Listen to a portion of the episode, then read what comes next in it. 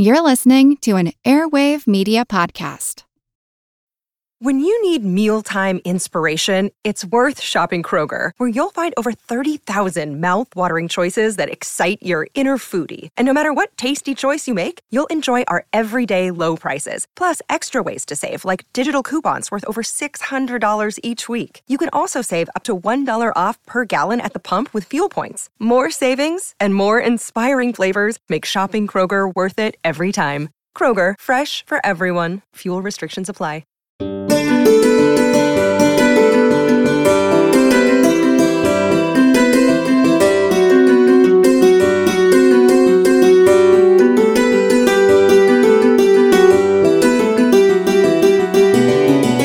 What a big man President Cleveland is. He must weigh nearly 300 pounds, and a line drawn through the center of his stomach to the small of his back would measure at least two feet. He is under six feet tall, has a great width of shoulder, and his flesh, unlike that of most men, is solid, not flabby.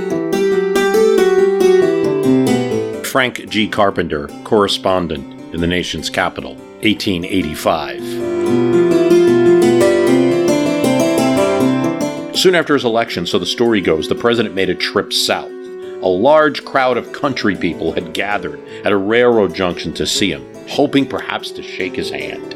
One tall, lank old fellow stared long and hard at the great man. Then he pushed through the crowd and grabbed Cleveland's hand. Well, so you're the president, he said, looking up at him. Yes, I'm the president, my friend, Grover Cleveland said.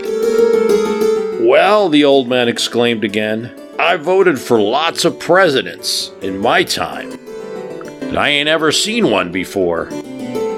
He paused, then he laughed and slapped his own side. Well, you're a whopper, he said to the delight of the president, as well as the crowd. President Cleveland dresses well, Carpenter writes. His usual suit is one of black broadcloth, with the coat double breasted and tightly buttoned about his body. He wears good boots that always shine brighter than those of his callers. His linen is white, and he puts on a fresh turnover collar every day. His favorite necktie is black, modest in its tie. The president knots it himself, and he does not require the assistance of a valet. This man, Cleveland, is a hard worker. He rises at half past seven each morning, and here I would pause to say that George Washington used to get up at four.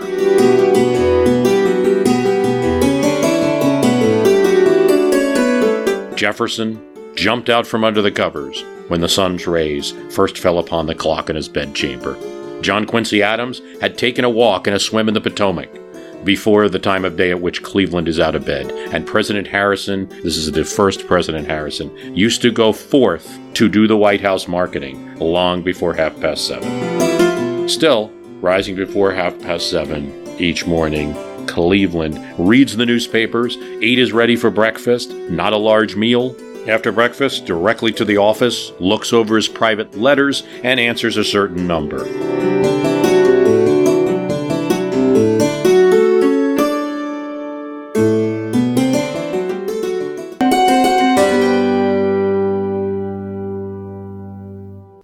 He seldom uses a stenographer for any purpose. He takes up the business of each day. He has an interview with a cabinet member or the chief justice, some other prominent person. 11 o'clock finds a hundred office seekers waiting to see him. The president listens to their requests, gets through with each in short order. And then about 1 o'clock, he's ready for lunch. It's easy for the ordinary man to see the president. He enters the front door of the White House without being questioned, crosses into a big vestibule to the left, then turns right and goes on a flight of winding stairs. At his head he finds Colonel Loeffler, a little, wiry, gray mustached man with twinkling black eyes, who for the last 20 years has carried visitors' cards into the President of the United States. Grover Cleveland is a harder president to relate to now in 2021 than it was, say, certainly in 1885 when he was at least coming into office mildly popular. He would not be as popular towards the end of his first term, though respected. That's the thing grudgingly respected by opponents and enemies, by opponents and friends. He would roll more off the tip of the tongue in the 19 teens, even in the 1950. The house where future President Stephen Grover Cleveland was born in Caldwell, New Jersey, is still there. It's been preserved pretty much as it was when he was born in 1837. Visitors can see his cradle, his marriage certificate, and the bed on which he was born. But that's not what most people want to see. They want to see the cake, the piece of Grover Cleveland's wedding cake from his wedding in the White House to Frances Folsom Cleveland, which is still preserved and in that house in a box designed by Tiffany. It doesn't look anything like a modern fluffy wedding cake topped with a tiny bride and groom. It's a fruit cake. And that sugary embalming process of a fruit cake has preserved it into its third century. Probably the oldest extant cake in America as far as we know. Here's what a curator said in a newspaper article. We're sort of blessed with it and cursed with it. We don't do anything special to it.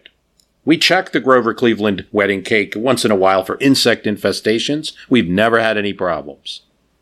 One corner of the cake seems to have been nibbled, and the legend is that there was a Cub Scout in the 1950s who arrived and bit the cake on a dare. It must have not been very tasty after all this time. That was in the days when groups would know who Grover Cleveland was and would go to visit his house.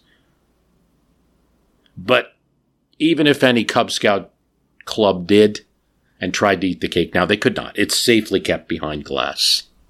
Cleveland's house is in Caldwell, New Jersey, incidentally, and really with no, and there's hardly any reason to mention this at all. The house is about eight minutes away by car from the fictional location of Tony Soprano's house on the TV show The Sopranos, also in Caldwell, New Jersey.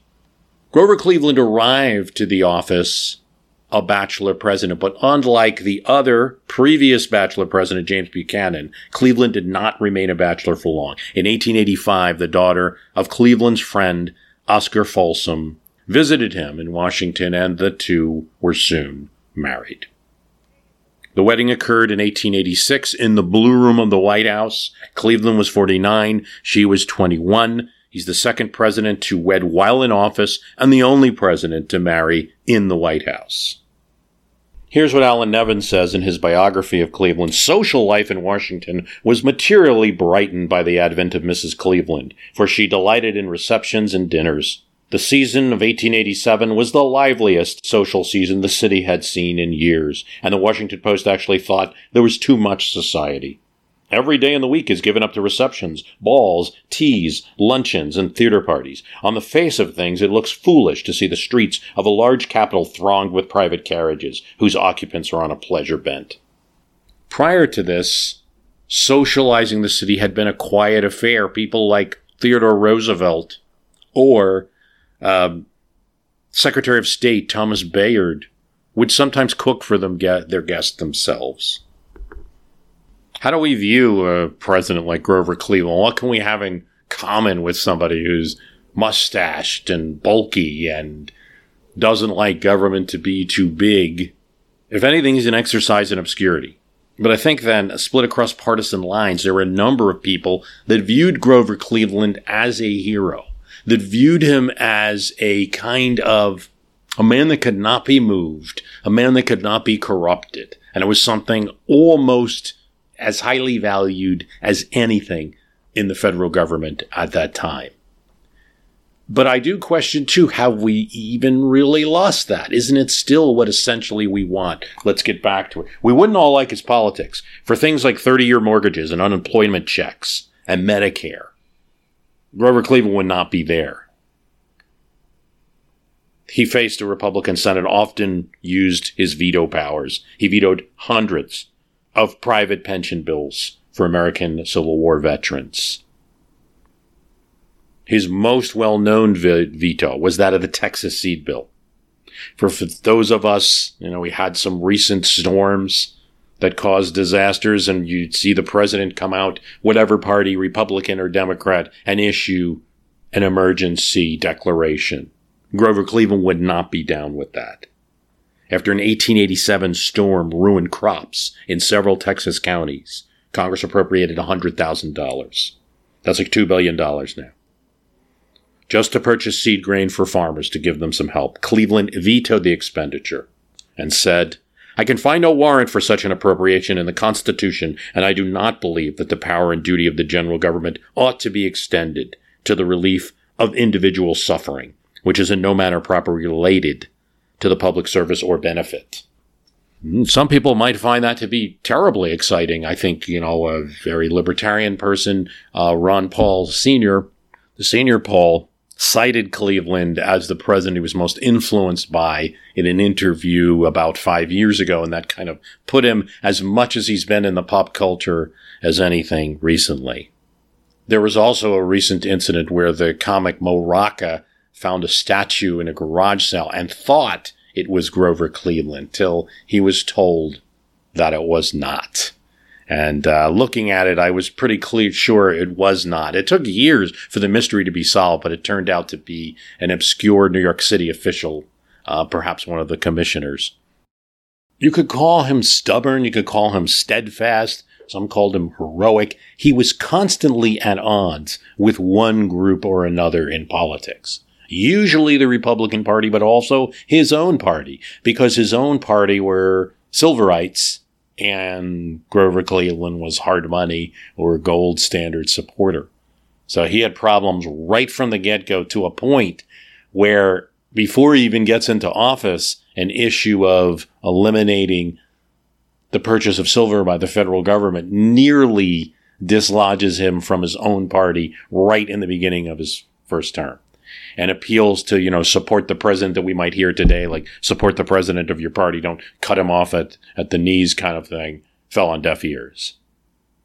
And then on the tariff issue, he was united with his Democratic Party and against the Republicans in a futile bid to reduce tariff rates that wasn't going to pass because he simply didn't have the votes to do it. So I want to focus on one of these particular battles, and this is the tenure of office battle. Now, if we remember back to the impeachment case of Andrew Johnson, it had to do the major case, count against him was violating the Tenure of Office Act, which said that the president had to seek approval from the Senate to fire cabinet members. This bill, which had haunted uh, Andrew Johnson was not liked by any of his predecessors, even though they were in a different party. So Grant speaks out against this tenure of office act. Uh, so does Hayes, and so does Garfield. Cleveland's a Democratic president, unlike the last three. The Republicans who control the Senate are noticing that the president's popularity as a new president is growing, and they see an opportunity. This is how Allan Nevins describes it in his biography of Grover Cleveland. A Republican postal official at Rome, New York had mishandled funds and failed to make the required monthly reports to the Postmaster General.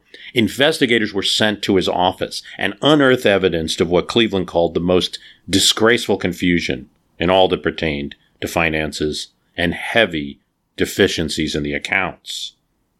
It was clear neglect. And yet, Cleveland couldn't dismiss him. He presents the case to the Senate in March of 1885, asking it to confirm a new appointee he wants to put into the Rome, New York post office, but it adjourns without acting. Cleveland now suspends the postmaster and writes to a friend. To me, it clearly seems my duty to execute all the powers which the present condition of the law has left in my hands, as far as it may be done independently of the Senate, to protect the interests of the government. Now, the Republicans are outraged by this and they want they they insist on a portion of the law that requires Cleveland to provide information to the Senate about his appointments. Hi, it's Bruce. Listen, we all know the news headlines are full of wild stories like how the world is tipping towards authoritarianism, all while somehow simultaneously freezing, flooding, and on fire. It's a lot to take in. But what if Instead of being on the brink of disaster, we're actually on the cusp of a better world. If I've got your attention, then I highly recommend tuning to a podcast that offers a weekly dose of optimistic ideas from smart people. What Could Go Right is the acclaimed news podcast from the Progress Network.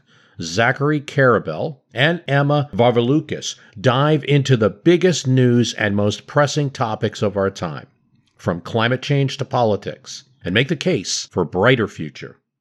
Season 5 features fascinating guests like democracy scholar Yascha Mounk on the hidden perils of identity politics, and NPR anchor Steve Inskeep about the importance of talking to people who differ from you, and what Abe Lincoln learned from those conversations that helped him unify the country. It's time to ditch the doom scrolling polarization and start focusing on some of the things going right. So check out what could go right wherever you listen to podcasts. There's another figure who comes into the story, and that is Senator George Edmunds of Vermont, a Republican. George Edmunds has a partial motivation that has nothing to do with President Grover Cleveland at all.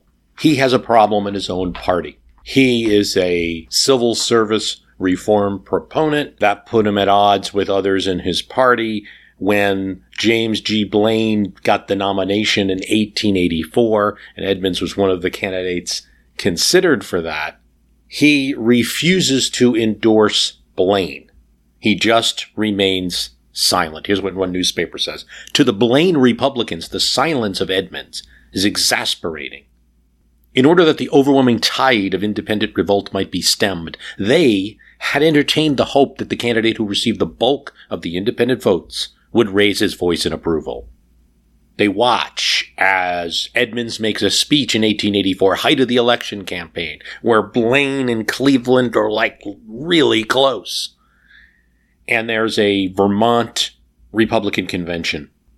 Much to everyone's disappointment in the party, Edmunds does not mention Blaine or Chicago and merely says that liberty of belief, of opinion and action, that belongs to the citizenship you know, a nice sentiment, right? To just say everyone has their own beliefs. But when you're in the middle of an election campaign and you're part of a party, you know, that kind of comes off as almost an endorsement of Cleveland. It wasn't. He never mentions Cleveland's name either. When Blaine loses that election, Edmunds is now an enemy of, um, of anyone in the Republican Party who supported James G. Blaine, which is like a good third to half of the party at this point. So, and they begin a battle in the state of Vermont to try to dislodge um, Edmunds from his seat. And they're not successful in doing so, but they really stain him with a lot of the attacks. They're very well funded. They call him a drunk.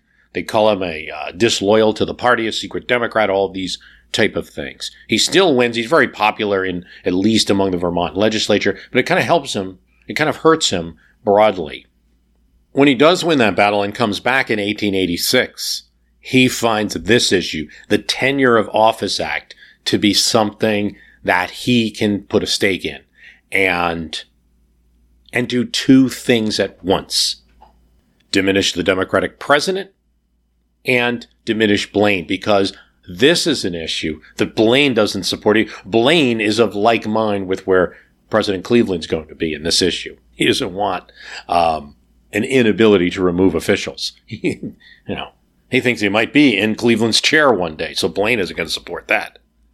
Another uh, situation is that there's been a, some changes to this law. Now, the law applies to all federal office holders. President Cleveland had suspended 643 officials during his first years in office. Many of them write to the Senate saying that they had done nothing to justify being removed from their positions. Now, this is a little bit at odds with the image that we have of Grover Cleveland as being a supporter of civil service reform and both in the letter of the law and the implied letter of the law. And Cleveland was, though. That 643 is a lot less than another president would do. He kept a lot of Republicans in office that his party, who really thought of those offices as the spoils, did not want him to do. But even having done that amount, Edmunds goes after him on this issue. Edmunds is a senior member of the Judiciary Committee of the Senate, and he is the one driving the Senate's request for this information from the president. Cleveland instructs his cabinet not to do this, not to reply.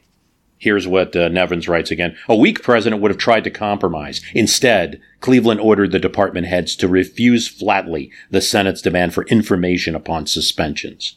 What are we talking about here? Executive power, executive privilege as well. Cleveland and his cabinet advisors knew that the Constitution gave the Senate no authority whatever in the matter of dismissals. He was willing to send to the Senate all formal papers for anything having to do with an appointment, because that's a responsibility the President and the Senate share, and all open endorsements of the men he had selected for office. But any confidential letters or memoranda relating to them must be withheld. Now, this is important. Cleveland's elected and is not in a great political position.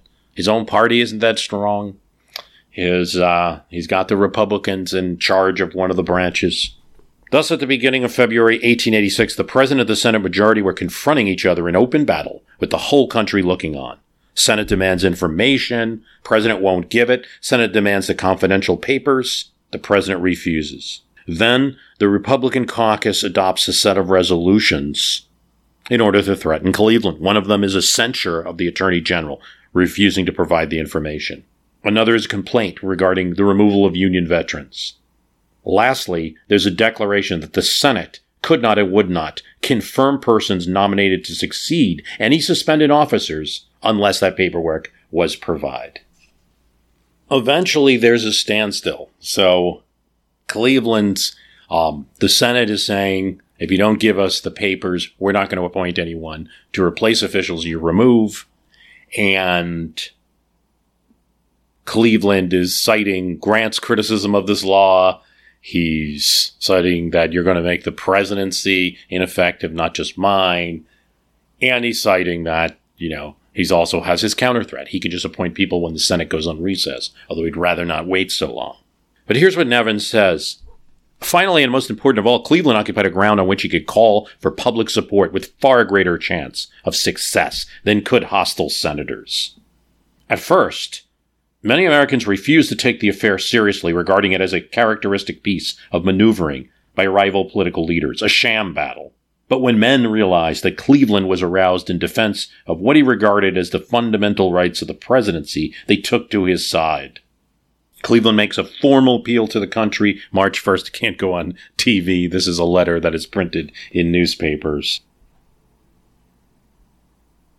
Cleveland says these papers are private and privileged. They consist of letters of representation addressed to the executive or intended for his inspection. They are voluntarily written and presented by private citizens who are not in the least instigated thereto by any official invitation or at all subject to official control. While some of them are entitled to executive consideration, many of them are so irrelevant or in the light of other facts so worthless that they have not been given the least weight in determining the question to which they are supposed to relate. Cleveland further says he takes his stand upon his oath to support and defend the Constitution and upon his responsibility to a people who had chosen him to exercise the powers of office and not to relinquish them. Neither the discontent of my party friends or the allurements constantly offered to confirmations of appointees conditioned upon the avowal that suspensions have been made on party grounds alone, nor the threat proposed in the resolutions now before the Senate that no confirmations will be made unless the demands of that body are complied with, are sufficient to discourage or deter me from following in the way which I am convinced leads to better government for the people. As Nevins describes, what happens from this moment is that Republicans break rank and they can not all um, can no longer support Senator Edmunds of Vermont, who is backing this tenure of office act. Uh, John Sherman, significant senator from Ohio, often a mentioned presidential candidate, makes a speech and says that he's willing to moderate on this issue. So the Senate has no more right to demand of Cleveland for what reason did you do this thing than Cleveland would have to say for what reason did you pass this law. Uh, John Logan of Illinois, powerful Republican senator, says basically Cleveland's right, Edmunds is wrong. And in March 12, 1886, they confirm a Democrat as Survey General of Utah, who Cleveland has appointed despite the fact that Cleveland hadn't surrendered any of these letters. It didn't hurt that the man was one of Senator John Logan's friends. Edmunds was embarrassed. A cartoon shows Cleveland as Oliver Cromwell and Senator Edmunds of Vermont as Charles I and Cleveland standing triumphant. Long stockings, buckled shoes, and a roundhead hat.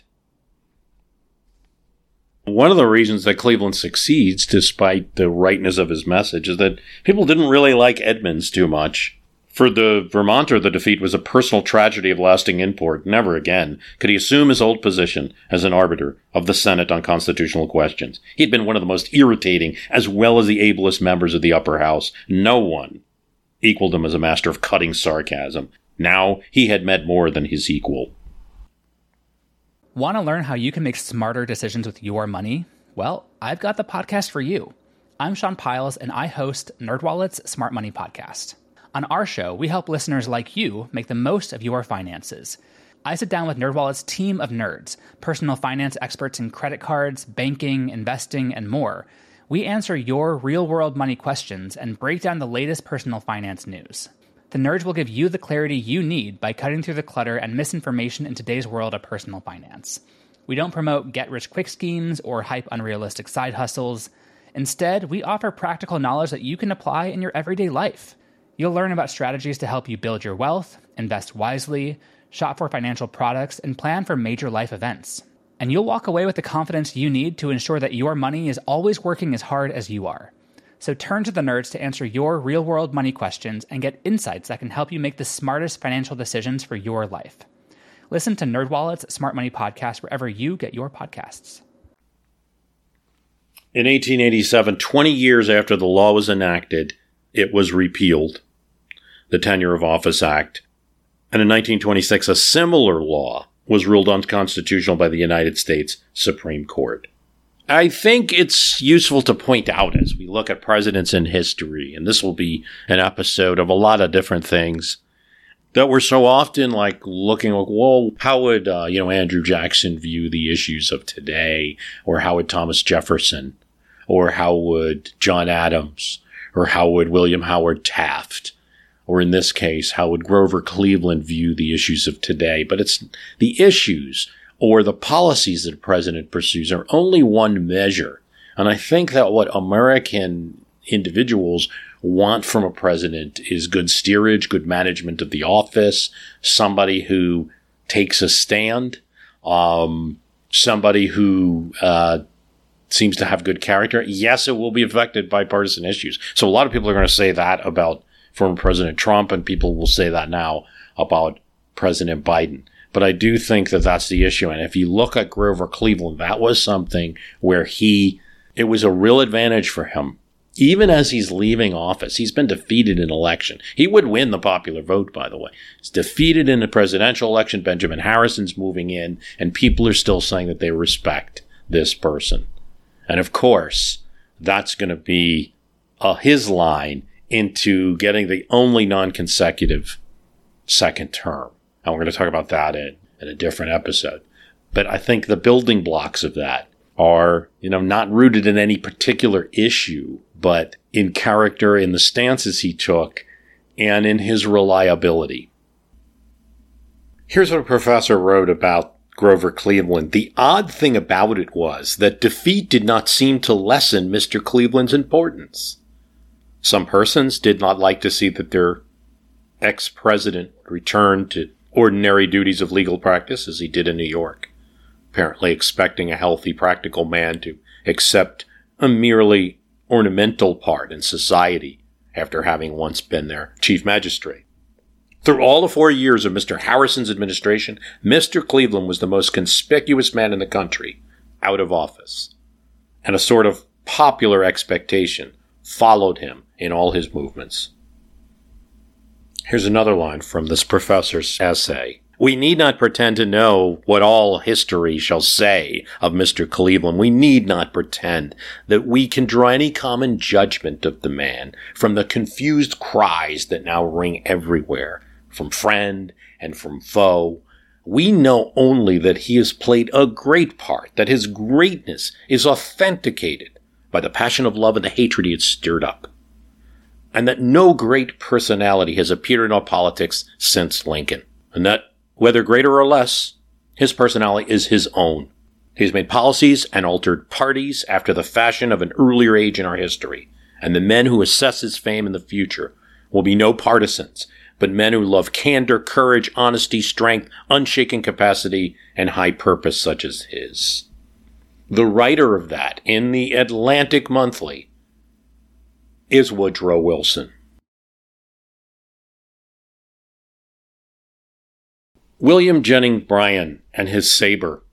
William Jennings Bryan didn't win his bid to be the next president after Cleveland, and that was just fine with Grover Cleveland because though they were both Democrats, there was no love lost between those two. And Cleveland did not endorse Bryan, and Friends of Cleveland ran their own third party ticket in the 1896 election when Bryan was the official Democratic nominee, and that was because of silver and gold politics. Cleveland was a supporter of the gold standard for the American economy. Bryan, supporter of using silver as currency, providing a greater money supply, more liquidity to farmers, and, and at least that was the theory at the time. McKinley wins on the gold standards, with many Democrats going over to him, but many populists joining the Democrats and Bryan. And that election of 1896 is a lot closer than people think. I have a copy of the first battle. It's a first edition. Very pleased to have it by William Jennings Bryan, where he describes the fight. And he talks about how close, just a few votes in these various states. And he's beating McKinley in the Electoral College. McKinley's going to beat Bryan in 1900, and then Taft's going to beat Bryan in 1908. He'll be the Democratic standard bearer three times. But McKinley would also beat Bryan right after he beats him in the election. But this battle's a little more obscure and contemporary, so a little more obscure to us. When he denied William Jennings Bryan a chance to be a military hero and to add that to his populist appeal. Bryan got press and lots of it. For a Democratic candidate at this time in the 1890s, that was something. There was a lot of thought that he'd be back as the nominee. Same party had run Cleveland a second time. With the advent of the controversy in Cuba, where there's a rebel movement in Cuba. We're looking to get involved in Cuba's fight against Spain. Bryan remains uninvolved. He, can, he wants to focus on economic issues to beat McKinley in 1900. But as the political currents change, and there's more talk about a conflict with Spain, he begins to campaign for Cuban independence.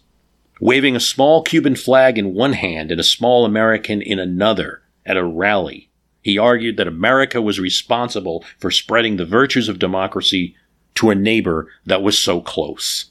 And he excited large crowds. So when war breaks out, Bryan leads a regiment. He insists on it. And the 3rd Nebraska is formed. And with his popularity in his home state, he's able to form this regiment.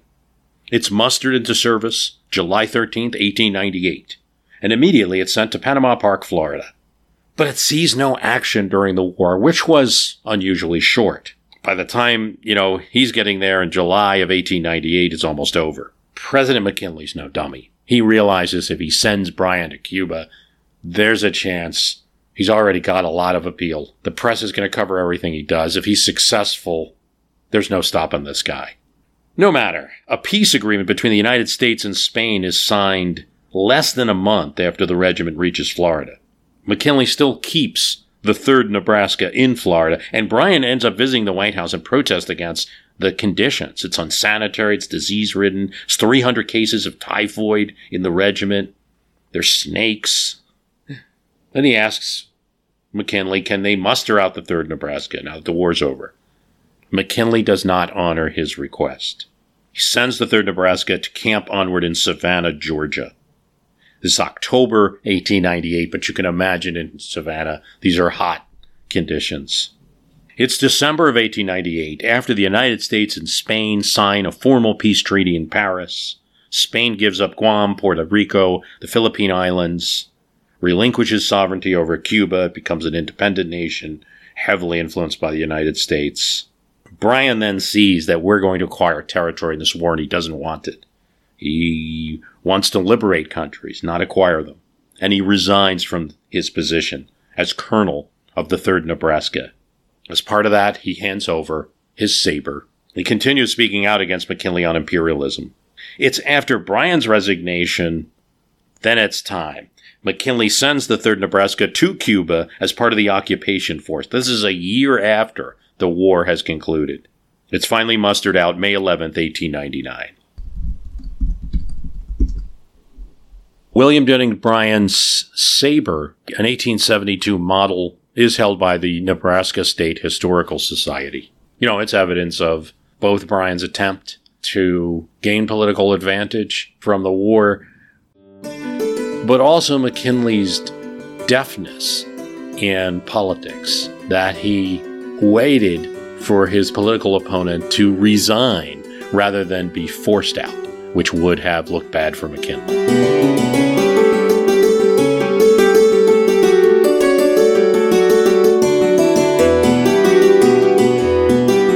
Lincoln's coat.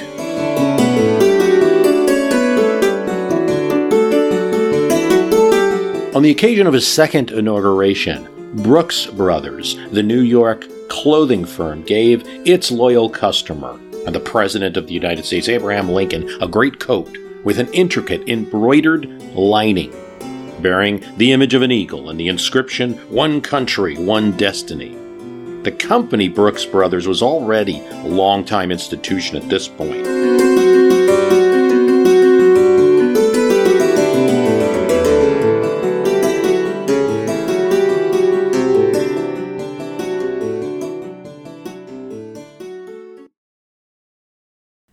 And it played a role in the union effort. Brooks makes suits for men and sells them as makers and merchants in one. The firm assumed absolute control over its offering and it plays a lead role in the transition from individually custom made clothes that only the very wealthy could afford to mass production and consumption so that you're at least getting more of a middle class New Yorker that could, bra- that could buy their suits. I'm Jane Perlez, longtime foreign correspondent and former Beijing bureau chief for the New York Times. I've been a foreign correspondent in lots of places Somalia, Indonesia, Pakistan, but nowhere as important to the world as China. I mean, China is not dropping anti democratic paratroopers into Montana. But of course, we did see things like the weather balloon slash spy balloon riveting the whole country for a week. This is Face Off, an eight part series in which we'll take you behind the scenes to key moments in the tumultuous US China relationship. We'll speak with a diplomat, a spy, a tech reporter, a US admiral, even Yo Yo Ma. Plus, my pal and noted China historian Rana Mitter joins the conversation. We'll look at what's driving the two nations apart and explore whether anything can help bring them back together. Face Off launches April 9th.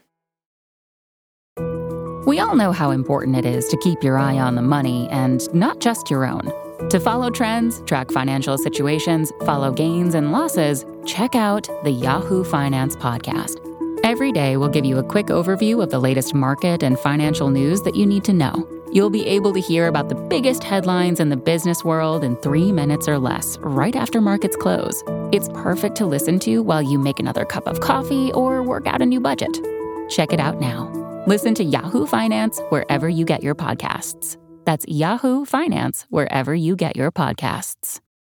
It was 1818 when, at the age of 45, Henry Sands Brooks opened H and D.H. Brooks and Company on the northeast corner of Catherine and Cherry Streets in New York City. It's on the Lower East Side, and it's near all of the docks and the ships coming in from abroad. This is on purpose, as this way Henry Brooks can get his hand on the best clothing materials, particularly that good Scottish wool. In fact, the Brooks Brothers symbol, even today, is that of a lamb, a nod to the Order of the Golden Fleece, a league of European wool traders dating to the 15th century, pioneers of the California gold rush, unable to wait on the whims of a tailor flock to Brooks Brothers to pick up ready-made clothing.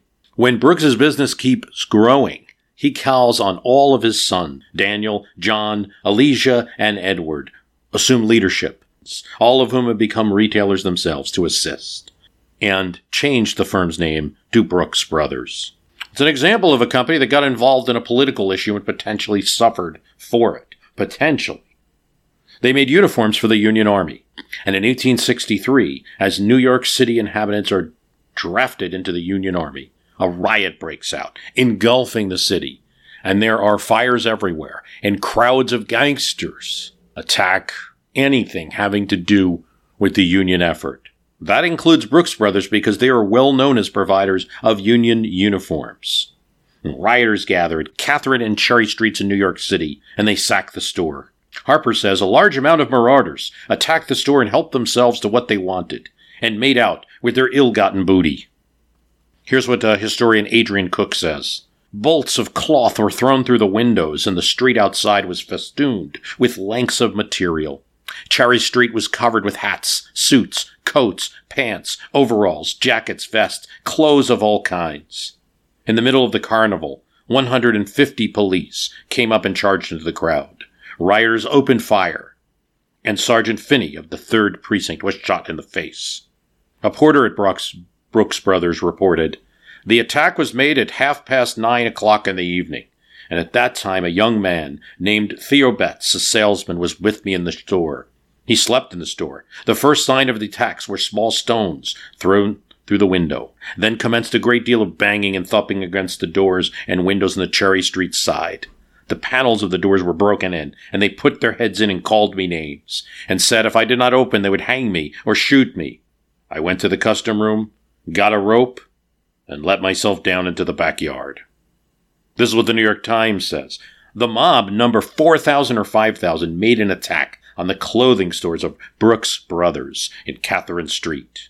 Sergeant Finney was knocked down, beaten on the head and body with clubs. His wounds were dressed. He is very severely injured. Officer Daniel Fields of the same precinct was knocked down and brutally beaten. A man named John Matzel was shot and instantly killed. It is reported that he was one of the leaders of the mob. Another location of Brooks Brothers was guarded by a 12 year old boy named Francis G. Lloyd, and there was no disturbances. Forty years later, Lloyd would become the first non Brooks brother to lead the firm. But among the customers of this venerable institution was Abraham Lincoln. And on the day that he went to Ford's Theater, he wore a new Black's Brooks Brothers overcoat. He was carried to a house across the street after he was shot, where he died early the next morning. His coat and the other personal belongings, including the contents, were given to his eldest son, Robert Todd Lincoln. They were passed down to his daughter, Mary Mamie Lincoln, who donated to the Library of Congress in 1937. The box of these contents is not opened till 1976, what would have been his 167th birthday. What did he have? We've talked about it before in the show, but in particular, you know, there was his Confederate money, kind of like a little bit of a trophy. There was a little pocket knife which he used to fix his eyeglasses. There were also newspaper clippings. There were always good news. They charted the course of the war, and one detailed the passage of a new state constitution in Missouri, a crucial border state. It called for the emancipation enslaved African Americans who had not been freed under the Emancipation Proclamation. Two other clippings contain excerpts from the letters, purportedly written by disgruntled Southern soldiers expressing their anger at Jefferson Davis. And others were complimentary pieces about Lincoln and his performance as president. There's another article about Sherman's march to the sea, and an article that expressed happiness and relief that Lincoln was elected and would remain in office to see the war to its conclusion. That's a presidential gift that Lincoln accepted. He he didn't always take free clothes from Brooks Brothers. He had been a uh, customer when a coat was offered to President Rutherford B. Hayes, February 14, 1878. He sent it back with a note Coat returned. Cannot accept valuable presents. The coat was from George C. Tanner, and he wasn't some random person maybe trying to seek a favor with the president. He was a reverend who would correspond with the president quite often back and forth. The Constitution forbids, and this was an issue that came up particularly with the last president because of his business holdings, his hotel, and things like that, about emoluments. For foreign gifts, it's, you know, the president has to be careful. There's some statutes regulating what can be accepted, usually small trinkets or things of a diplomatic nature where it might be problem to refuse it, you know, can be accepted. Domestic gifts, the president can make the decision. But obviously, if anything could be connected directly with a presidential action, that would be a problem and a potential source of impeachment. Here, Rutherford B. Hayes is remaining very above the laws he was known to do. But it is interesting to see in the list um, provided on the Rutherford B. Hayes Museum site of all the gifts that he received as president, because there were some things he accepted. For instance, food. The president received a, a good number of food. The fellow John L. Thomas sent oysters from the Chesapeake Bay, while an M.A. Stevenson sent potatoes for the inaugural dinner. J.P. Stewart, from Washington Territory, sent a box of apples in 1880 and W.O. Strong from Cortland, California, sent President Hayes a box of Crawford peaches. He'd receive more that he'd keep, like, for instance, some books, a book on the life of Major General George Custer, a book on penological and preventive principles, with special reference to Europe, the peerless edition of Pilgrim's Progress, a box of dominoes, particularly for Christmas, sent the end of November 1876 by Valentine and Company. Five leaf and four leaf clovers sent by Fraser Sprague of Bellevue, Michigan. And a model cannon paperweight sent by W.H. Schock. Are these the most interesting presidential gifts ever? No, but they are interesting to see just routine things that people sent a president even in the 1870s and 1880s. In 1862, the King of Siam, offered the President of the United States. He writes the letter addressed to James Buchanan, but now it's Lincoln. A gift of live elephants. The offer came with other gifts, including a sword, a photograph of the king and his daughter, and two tusks of an elephant. President Lincoln accepted these items, but politely declined the elephants in a letter dated February 3, 1862. President Kennedy received from Soviet leader Nikita Khrushchev a dog, a little puppy named Pushinka. But like everything between Khrushchev and Kennedy there, there was an element of competition. This is the height of the Cold War. Pushinka was the offspring of a dog that the Soviets had successfully sent into space put them ahead of America at that time. Kennedy responded, Thank you, and pledged to put a man on the moon by the end of the 60s. Kennedy kept the dog, which found a happy home at the White House and on Cape Cod and on Cape Cod with the Kennedy children. Pushinka even went on to have puppies.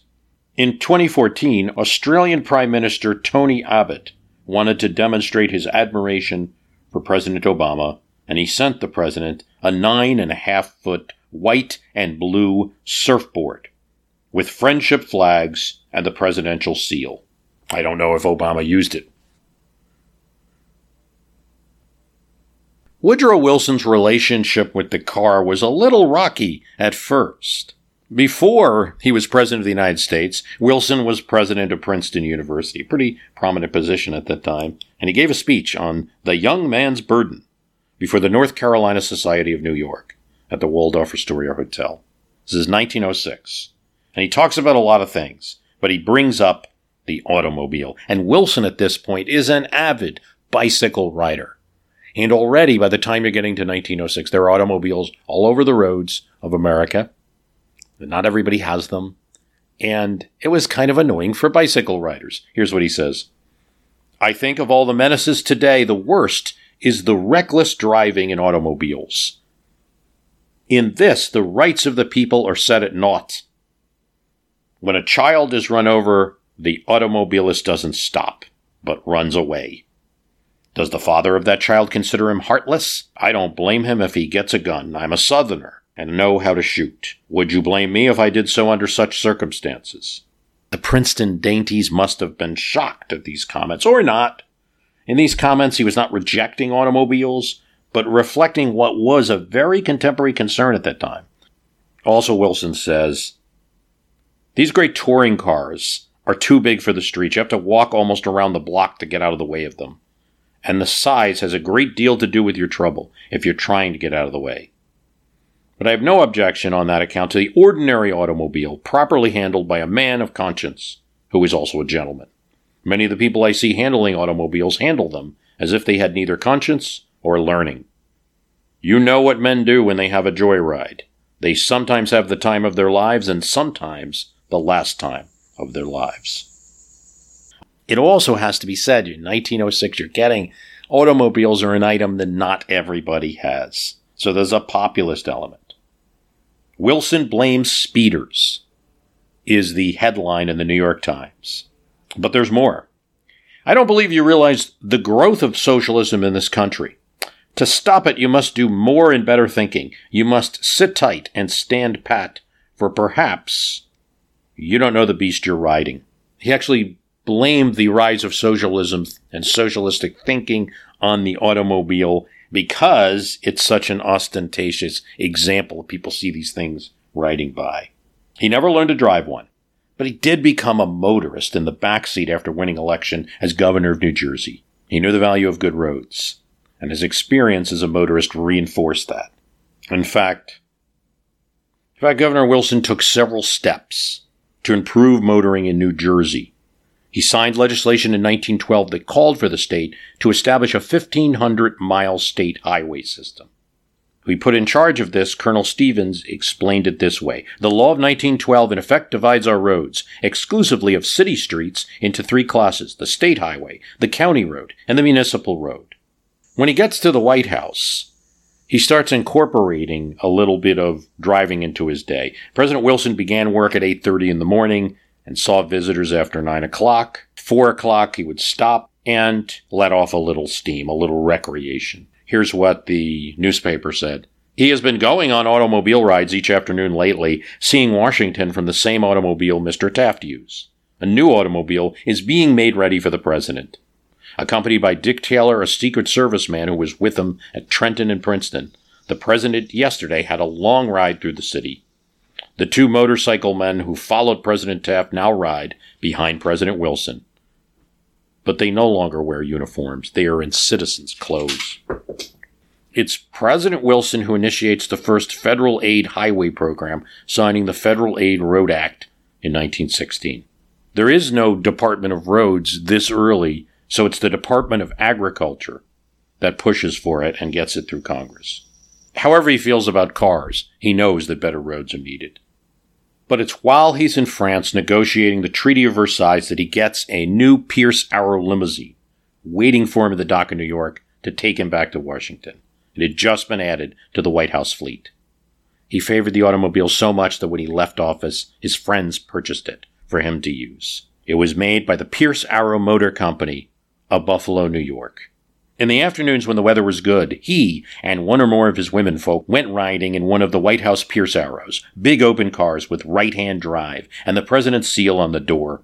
He mapped out a series of routes, and the chauffeur was not allowed to deviate from them.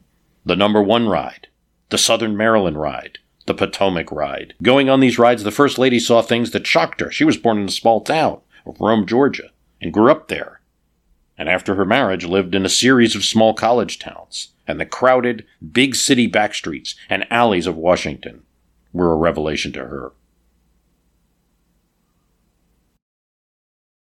We've been talking a lot about objects used by presidents and what it means and what it might say about them, right? How can you have this discussion and not talk about Washington's false teeth? Washington wore dentures throughout his entire presidency. They were not made of wood. They were really high tech for their day. They were crafted of lead, brass, gold, and steel springs. The teeth were a combo of human and animal teeth. They were grisly at this time, but dentists at the time deemed them to be at all times preferable to anything else they could make in order to process food.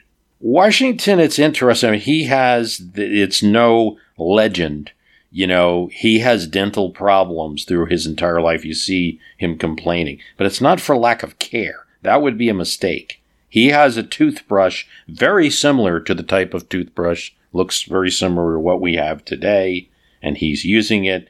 He starts complaining as early as the 1750s about tooth problems. It's in age 24 when he records in his diary that he paid five shillings to a Dr. Watson who removed one of his teeth. And letters and diary entries later in his life make regular reference to aching teeth, lost teeth, inflamed gums, ill fitting dentures, and a host of other miseries. He regularly used dental powders. By the time he took office, at age 57, he had only one natural tooth left, and that would be taken out during his presidency. He owned multiple sets of dentures. They required frequent adjusting. He's constantly writing letters to dentists. He's sending them to his dentist in New York City for repairs to be sent back. There's an incident during the American Revolution when a mail packet is intercepted by the enemy. Now, not only does it have information about the whereabouts of the American Army, but it also included a personal letter where Washington is requesting dental cleaning tools from his dentist, and that's intercepted by the British. He's more mortified by that. But it's interesting because in that letter to his dentist, he said, We have little prospect of being in Philadelphia soon. So the tooth scrapers should be sent to him right outside New York City. Sir Henry Clinton, the commander of British forces in North America, sees this personal letter.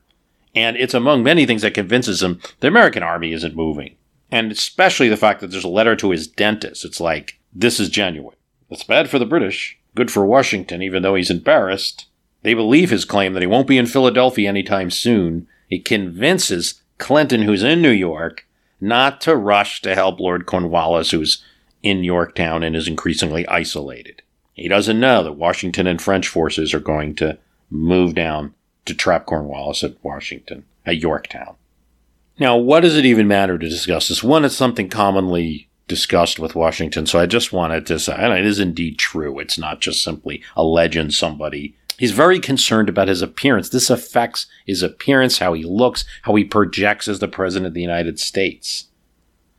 He tells a dentist that his dentures had the effect of forcing his lip out just under the nose. Here's what one article says always sensitive about his appearance and comportment. Washington was no doubt self conscious about his dentures, and the troublesome contraptions also made speaking more of a challenge. He suffered a host of throat and lung related illnesses, so he attempted to keep his mouth closed as often as possible. Artists and close observers notice in his look significant changes in the shape of Washington's face, and later pictures will show changes in the shape of his jaw and mouth. Just like the happy accident of the discovery of the letter to his dentist and the effect on British planning and military readiness, perhaps the impact on his appearance was such that he spoke less, which may have been as much of a presidential asset as it was a detriment. I want to thank you for listening. The website is www.myhistorycanbeatupyourpolitics.com. We have a Patreon, patreon.com slash mhcbuyp. You can get extra episodes there. Sometimes you can get an early advance on episodes that we're doing on the regular channel. I encourage you to consider that. Thanks for listening.